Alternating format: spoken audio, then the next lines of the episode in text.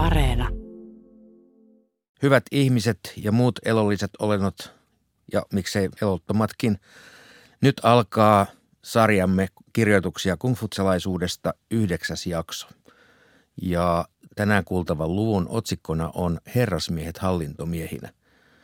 Mutta kuten on tullut jo tavaksi ennen kuuntelua, asiantuntijamme antavat jonkinlaisia viitteitä ja ehdotuksia siitä, mihin kannattaisi tuossa kuuntelussa kiinnittää huomiota.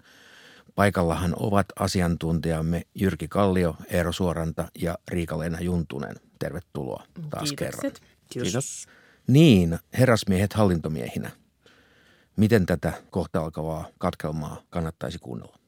Tuossa edellisessä jaksossa, jossa luettiin lukua 12, niin siellähän oli jae, jossa todettiin, että ilman kansan luottamusta hallinto ei pysy pystyssä.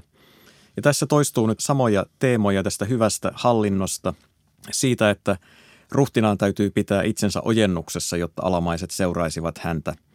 Ja että väki kääntyy hyveellisen hallitsijan puoleen. Jopa muista maista halutaan sellaisen hallitsijan alaisuuteen, joka toimii hyveellisesti. Tämä on ajatus, joka toistuu sitten myöhemmin, kun luemme Mönchsen kirjoituksia, niin, niin siinä erittäin voimakkaasti. Itsekin kiinnitin huomiota erityisesti tähän, että mitä rahvas mestari Kungin mukaan tekee silloin, kun hallitsija on hyveellinen ja mitä sillä saadaan aikaiseksi, että hallitsija on hyveellinen. Siihen kehotan kiinnittää huomiota. Niin tämä rahvassahan vilahtelee täällä vähän joka jaksossa ja yleensä siinä muodossa, että miten, miten pidetään huolta rahvaasta, miten rahvasta tulee kohdella. Ja sitten aina herää se kysymys, että kuinka huono on ollut tämä rahvaan asema, kun sitä pitää niin monesti korostaa. Ja myös suhdeverkostojen luomisen tärkeys, eli tämmöiset taas ihan kiinalaisen kulttuurin peruselementit ja sellainen hierarkisuus. Että nämä, nämä samat teemat toistuu. Että tärkeintä on ruhtinaan eli ylemmän arvostus, klaanin tai suvun vanhimpien arvostus ja sitten kylän miesten arvostus. Eli paljon korostuu se arvostus muiden silmissä, omat suhteet muihin, omat kasvot muiden edessä. Hyvä. Käymme kuuntelemaan tätä tämänpäiväistä lukua. 13 luku. Herrasmiehet hallintomiehinä. Yksi. Tsylu kysyi hallinnosta. Mestari sanoi, johdata heitä, kannusta heitä. Tsylu pyysi mestaria jatkamaan ja tämä sanoi, älä tympäännytä heitä. Kaksi. Toimiessaan Jisuvun voutina Jung Kun kysyi hallinnosta. Mestari sanoi, johdata päällysmiehiä alaisuudessasi. Ole välittämättä heidän pienistä puutteistaan. Valitse alaisiksesi jaloja ja lahjakkaita. Jung Kun kysyi, miten osaan tunnistaa ja valita jalot ja lahjakkaat. Mestari vastasi, valitse sellaisia, jotka tunnet. Tuskinpa ne, joita et tunne, heitteille joutuvat. Neljä. Fancher pyysi saada oppia maanviljelyksessä. Mestari sanoi, en vedä vertoja maanviljelijöille. Fancher pyysi saada oppia puutarhan hoidossa. Mestari sanoi, en vedä vertoja puutarhureille. Fancher mentyä mestari sanoi, millainen vähäpätöinen mies Fancy onkaan. Kun ylemmät harjoittavat perinnäistapoja – niin kukaan rahvaan ihminen ei saata olla kunnioittamatta heitä. Kun ylemmät harjoittavat oikeamielisyyttä, niin kukaan rahvaan ihminen ei saata olla tottelematta heitä. Kun ylemmät harjoittavat luottamusta, niin kukaan rahvaan ihminen ei saata olla olematta luottamuksen arvoinen. Jos tämän maan ylemmät olisivat sellaisia, niin rahvaan ihmiset kaikista neljästä ilmansuunnasta rientäisivät tänne lapset kantoliinoissa selässään. Mitä mieltä on oppia maanviljelystä? Viisi. Mestari sanoi. Jos joku osaa ulkoa lauluista kaikki 300, mutta kun hänet nimitetään hallintovirkaan, hän ei saa mitään aikaiseksi.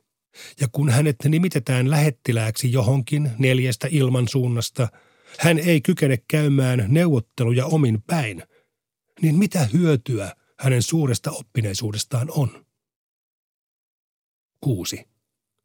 Mestari sanoi, jos ruhtinas pitää itsensä ojennuksessa, niin hänen alamaisensa toteuttavat hänen tahtonsa, vaikka hän ei käskisikään heitä.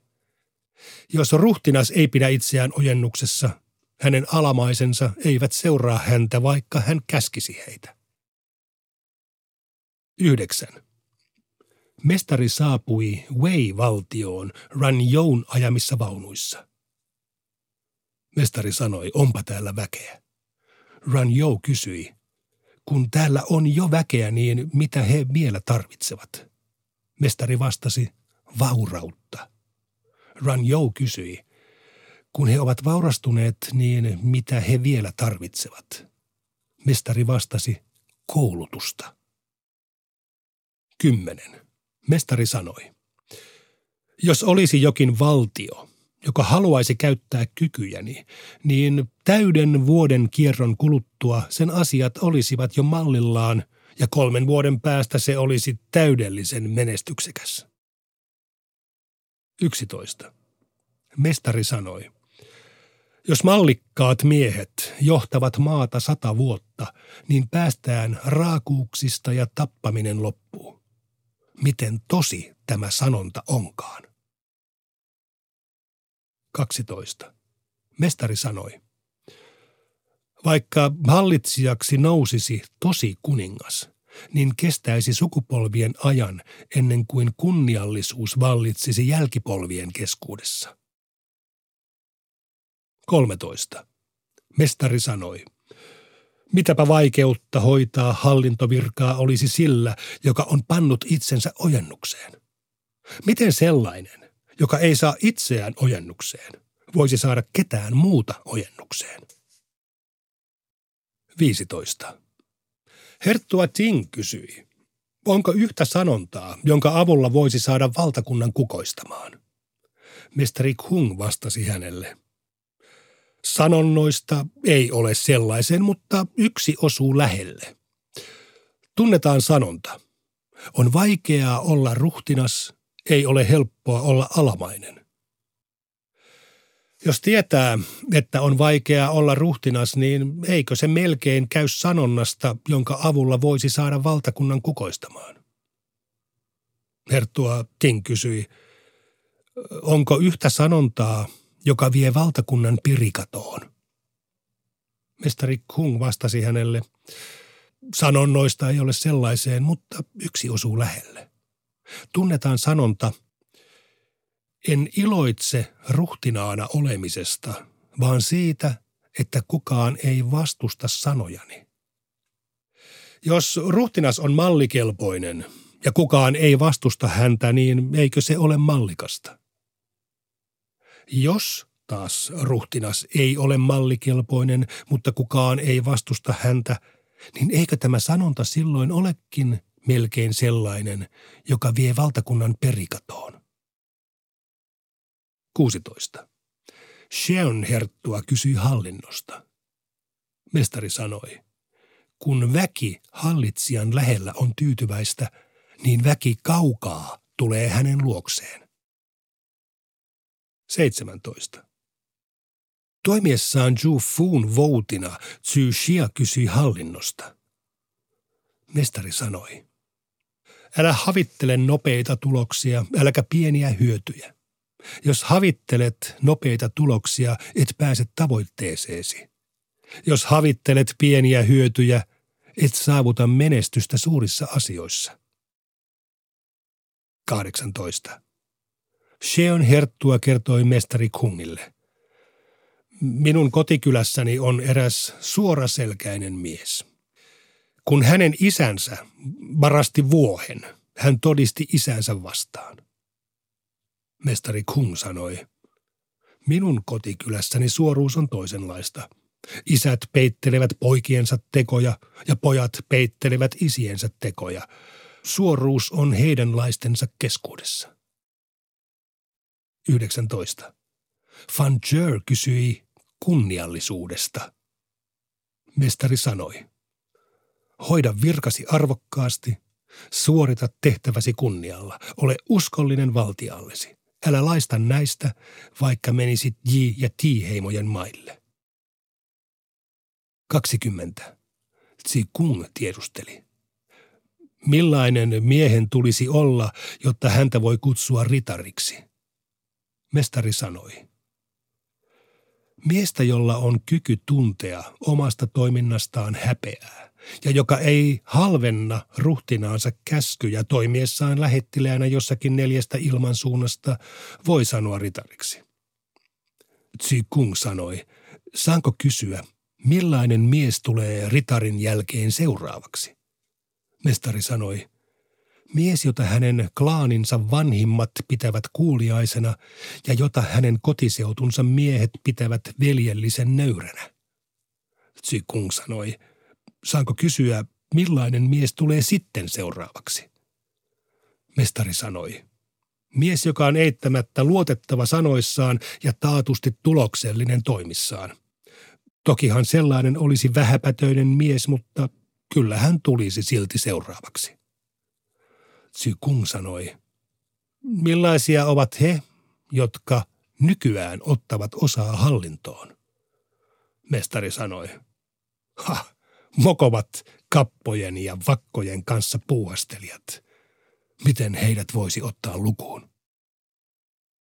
23. Mestari sanoi, herrasmies vaalii sopusointua, vaan ei yhdenmukaisuutta. Vähäpätöinen mies vaalii yhdenmukaisuutta, vaan ei sopusointua. 24. Kung kysyi. Mitä on sanottava miehestä, josta kaikki hänen kyläläisensä pitävät? Mestari vastasi. Hänestä ei voi sanoa mitään. Kung kysyi, mitä on sanottava miehestä, jota kaikki hänen kyläläisensä inhoavat? Mestari sanoi, hänestäkään ei voi sanoa mitään. Kumpikaan ei ole sellaisen miehen veroinen, josta mallikkaat miehet hänen kylässään pitävät ja jota kelvottomat inhoavat. 25. Mestari sanoi, herrasmiestä on helppo palvella, mutta vaikea miellyttää. Jos häntä yrittää miellyttää tien vastaisella tavalla, hän ei ilahdu. Palveluksessaan olevilta hän ei edellytä heidän määränsä enempää. Vähäpätöistä miestä on vaikea palvella, mutta helppo miellyttää. Vaikka häntä yrittää miellyttää tien vastaisella tavalla, hän ilahtuu silti. Palveluksessaan olevia hän vaatii antamaan kaikkensa. 26. Mestari sanoi, herrasmies on ylväs – vaan ei pöyhkeä. Vähäpätöinen mies on pöyhkeä, vaan ei ylväs. 27. Mestari sanoi, itsepintainen jäärä ja verkassanainen puupää, kas siinä hän on lähes kunniallinen mies. 28. Tsylu kysyi, millainen miehen tulisi olla, jotta häntä voi kutsua ritariksi? mestari sanoi. Miestä, joka nuhtelee kiertelemättä, mutta hyvän suovasti, voi kutsua ritariksi. Kumppaneitaan ja tovereitaan hän nuhtelee kiertelemättä, vanhempia ja nuorempia veljiään kohtaan hän on hyvän suopa. 29. Mestari sanoi. Jos mallikas mies opettaa rahvaan miehiä seitsemän vuotta, heidät voi lähettää taisteluun. 30 mestari sanoi. Sitä, että lähettää rahvaan miehet taisteluun opettamatta heille sotimista, voi sanoa haaskaukseksi. Tältä siis kuulosti mestari Kungin keskustelujen 13 luku. Täytyy sanoa, että tässä mestarista tulee aivan uusia piirteitä nähdäkseni esiin, varsinkin Jyrkin herkullisena suomennoksena. Ensinnäkin, jos täältä vähän niin kuin peräpäistä lähestyy asiaa, niin 20 jakeessa loppuriveillä suoranainen arroganssi paljastuu, kun mestari halveksii niitä, jotka sillä hetkellä ottavat osaa hallintoon ja hieman aikaisemmin Ja kymmenen itse asiassa kuulostaa jopa jonkinlaiselta vaalimainokselta, kun hän sangen oman arvon tuntoisesti ilmoittaa, että jos olisi jokin valtio, joka haluaisi käyttää kykyjäni, niin täyden vuodenkierron kuluttua sen asiat olisivat jo mallillaan. Tämähän kuulostaa poliitikon puhelta vai kuinka? No mestari Kunghan tavallaan pyrki poliitikon uralle. Hän tavoitteli asemaa jossakin valtiossa. Hän etsi sellaista hallitsijaa, jonka palveluksessa, jonka neuvonantajana hän voisi saada sen valtion ensin kääntymään äh, muinaiselle äh, oikealle tielle ja sitä kautta sitten johdattamaan kaikki muutkin valtiot oikealle tielle. Hän ei koskaan sellaista löytänyt ja tämä jae 10 kyllä kertoo tästä hänen – pettymyksestään siihen, että, että, että hän ei tällaiseen asemaan koskaan päässyt. Mutta samaan aikaan hän todellakin kyllä on oman arvon tuntoinen ja todellakin herkullisesti haukkuu näitä aikansa hallintomiehiä kutsumalla heitä kappojen ja vakkojen kanssa puuhastelijoiksi, eli siis tämmöisiin niin pikkuasioihin, käytännön asioihin keskittyviksi suurisuuntaiseen ajatteluun kykenemättömiksi ihmisiksi – ja toteaa varmaan jostakusta aikansa hallitsijasta tai hallintomiehestä itsepintainen jäärä ja verkassanainen puupää. Kas siinähän on lähes kunniallinen mies. Ja tästä just kuultaa se turhautuneisuus välillä. Se, että hänellä olisi niin paljon annettavaa, ainakin omasta näkökulmastaan ja varmaan olisi ollutkin, mutta että hän ei pääse niin kuin aivan sinne niin kuin ytimeen kokeilemaan näitä taitoja poliitikko, joka on tuomittu oppositioon ikuisiksi ajoiksi.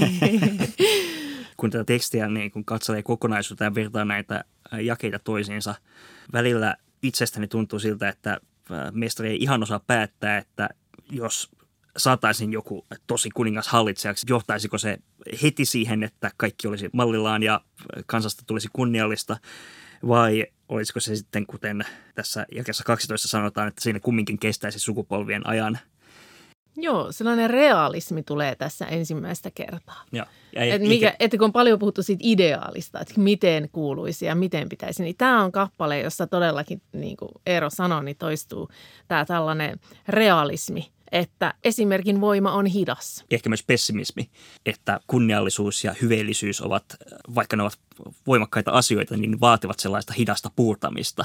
Se ei ole mikään helppo tie ja sen takia siihen pitää panostaa ideaalin ja realismin väliin aukea sangen iso railu tässä luvussa. Mutta mitä ihmettä mestarilla on maanviljelystä vastaan? Mestarilla ei varmaankaan ollut maanviljelystä vastaan sinänsä, sinänsä yhtään mitään. Totta kai tuohon aikaan maanviljelys oli se kaikkein tärkein peruselinkeino. Mutta hänen kritiikkinsä kohdistuu siihen, että joku hänen näistä vertaisistaan – haluaa oppia maanviljelystä. Mestari Kung pitää sellaista niin kuin herrasmiehen ja ritarin arvolle sopimattomana.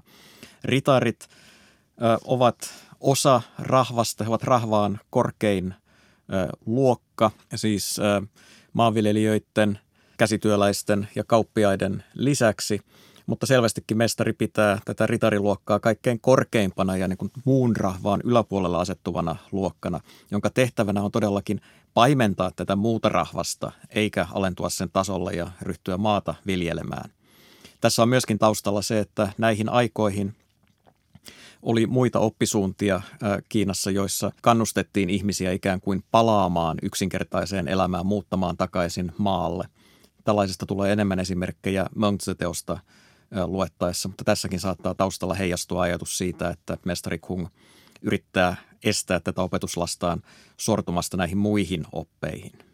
Jo jakeessa kaksi kuulen suorastaan ohjeita rekrytoinnista, kun mestari kehottaa olemaan välittämättä heidän pienistä puutteistaan, kun valitsee alaisiaan. Eli on hyvä valita jaloja ja lahjakkaita ja olla siinä mielessä suurpiirteinen, ettei näitä vikoja korosta. Vähän samantyyppinen positiivisuuksiin keskittyvä ohje ja filosofia kuin edellisessä jaksossa. Mutta mihin vielä haluaisitte kiinnittää huomiota tässä tämänpäiväisessä luvussa? Itse asiassa juurikin tähän jakeeseen, että, että tämähän vaikuttaisi olevan neuvo, joka toimii ensisijaisesti pienessä valtiossa, sellaisessa kuin mestari Kungin aikana vielä oli. Mutta sitten myöhemmin kungfutsalaisuuden vaikutuksesta Kiinassa otettiin käyttöön tämä valtava virkamiestutkintojärjestelmä, jossa virkamiehen rekrytoitiin kokeiden avulla sen perusteella, että kuinka hyvin he hallitsevat kirjallisen sivistyksen ja muut vaadittavat taidot. Eli tässä ehkä voi näkyä se, että miten kungfutsalaisuus muuttui sitten, kun Kiinasta tuli tällainen laajempi keisarikunta, jossa vaadittiin sellaista isompaa virkamieskoneistoa ja byrokratiaa pyörittämään hallintoa. Ja tuossa jakeessa yhdeksän on myöskin tärkeää se, että mitä siinä todetaan, sen, että mitä tarvitaan valtiossa sen väen lisäksi. Tarvitaan vaurautta ja tarvitaan koulutusta. Mm. Koulutuksen arvostaminen on ollut kungfutsalaisuudessa koko ajan erittäin keskeisessä asemassa ja, ja tämä on yksi, yksi merkittävimmistä kungfutsalaisuuden – perinnöksi jättämistä arvoista kiinalaisessa yhteiskunnassa. Täällä näkyy myöskin yksi toinen arvo, jota, jota, joka sitten taas on ollut ehkä, ehkä kiinalaisen yhteiskunnan kannalta haitallinen ja jota on, on mietitty, että mitä, mitähän mestari Kung nyt itse asiassa on oikeasti tässä tarkoittanut. Täällä jakeessa 18 niin mestari Kung sanoo, että hänen kotikylässään – Suoruus on sellaista, että isät peittelevät poikiensa tekoja ja pojat peittelevät isiensä tekoja. Eli tämmöinen suoranainen nepotismi, omien sukulaisten suosiminen tulee tässä hyvin voimakkaasti esille. Ja silloin kun kungutsalaisuutta on arvosteltu esimerkiksi 1900-luvun alussa tasavaltaisen vallankumouksen aikana ja sen alla, niin tämä nepotismi oli yksi asia, josta kungutsalaisuutta erityisesti syytettiin ja, ja moitittiin. Tätä ei siis tule tulkita ironiana. Todennäköisesti ei. Tosin tätä on kyllä niin kuin yritetty monin tavoin parhain päin selittää, mutta mun on itse kyllä vaikea nähdä, että se olisi tässä ironiaa. Joo, omista pidetään huolta niin kuin kaikin keinoin ja viimeiseen asti. Ja sisäpiirin menestyminen on kaikkien etu. Niin. Tämä sama ajatus toistuu myöhemmin myöskin Möntsessä. Eli tämä oman, oman, oman perheen, oman suvun äh, nostaminen niin kuin kaiken muun äh, edelle. Täällä on hauskasti suorastaan niin kuin kapitalismin perusteet. Et ensin houkutellaan väkeä muualta. Sen jälkeen, kun väki voi hyvin, on tarpeeksi satoa.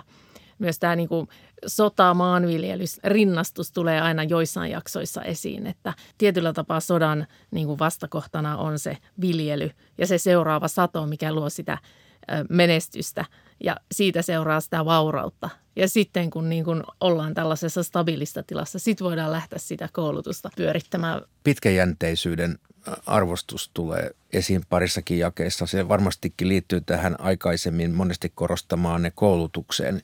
Siis tämä, että ei tule tavoitella pikavoittoja, kuten jakeessa 17 todetaan, että älä havittele nopeita tuloksia, äläkä pieniä hyötyjä – ja toisaalta aivan lopussa puhutaan siitä, että, että rahvasta tulee kouluttaa seitsemän vuotta, kunnes he ovat tämän seitsemän vuoden koulutuksen jälkeen valmiita taisteluun. Tästä itse asiassa tulee kans se haaska, siis se sellainen, että niin kun, jos sä pistät hirveän määrän rahvasta sinne sotatantereelle, mitä tähän aikaan jatkuvasti oli, sähän menetät niin kun työtä tekeviä kansalaisia. Ei, eihän se niin kun sillä sotatantereella nyt ei ollut vaan se ylimystö, vaan yleensähän sinne rekrytoidaan myös niitä, joilla ei ole oikeastaan muuta mahdollisuutta elämässä. Ja tämähän liittyy myös siihen aikakauden sodankäynnin muutokseen, että siinä siirryttiin siitä, että siellä olivat ritariluokan ohjaamat sotavaljakot siihen, että siellä oli isoja jalkaväkiarmeijoita, joihin sitten pakko värvättiinkin mm, ihan, ihan tavallisesta rahvasta, jolloin niistä sodista tuli huomattavasti tuhoisempia kuin maanviljelijät olivat jossain muualla sotimassa, eivät todennäköisesti tule enää takaisin. Mm. Ja sitten kun miesjoukko katosi yhteiskunnasta, niin se nyt on sitten ihan selvää, että tällaisessa yhteiskunnassa, missä esim. naisten ja miesten erot on niin suuria, niin kyllä sillä oli merkittävä vaikutus sitten siihen yhteiskunnan toimivuuteen.